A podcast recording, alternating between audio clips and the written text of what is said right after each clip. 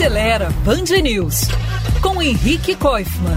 Oferecimento AB San Diego, a Nissan que mais vende no Brasil.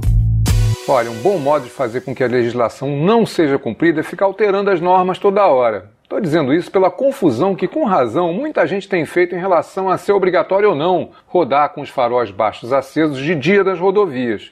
Essa norma surgiu em 2016, depois ela foi suspensa por liminar, daí mudou de novo. Bom, o que vale hoje é a obrigação de se usar o farol baixo ou a iluminação diurna, o DLR, em estradas de pistas simples, ou seja, aquelas que as duas, em que as duas mãos são divididas por uma faixa pintada e nada mais. Não cumprir essa lei pode render uma multa de R$ 130,16. Por outro lado, não é proibido rodar com as luzes acesas em outras estradas. E querem saber mesmo?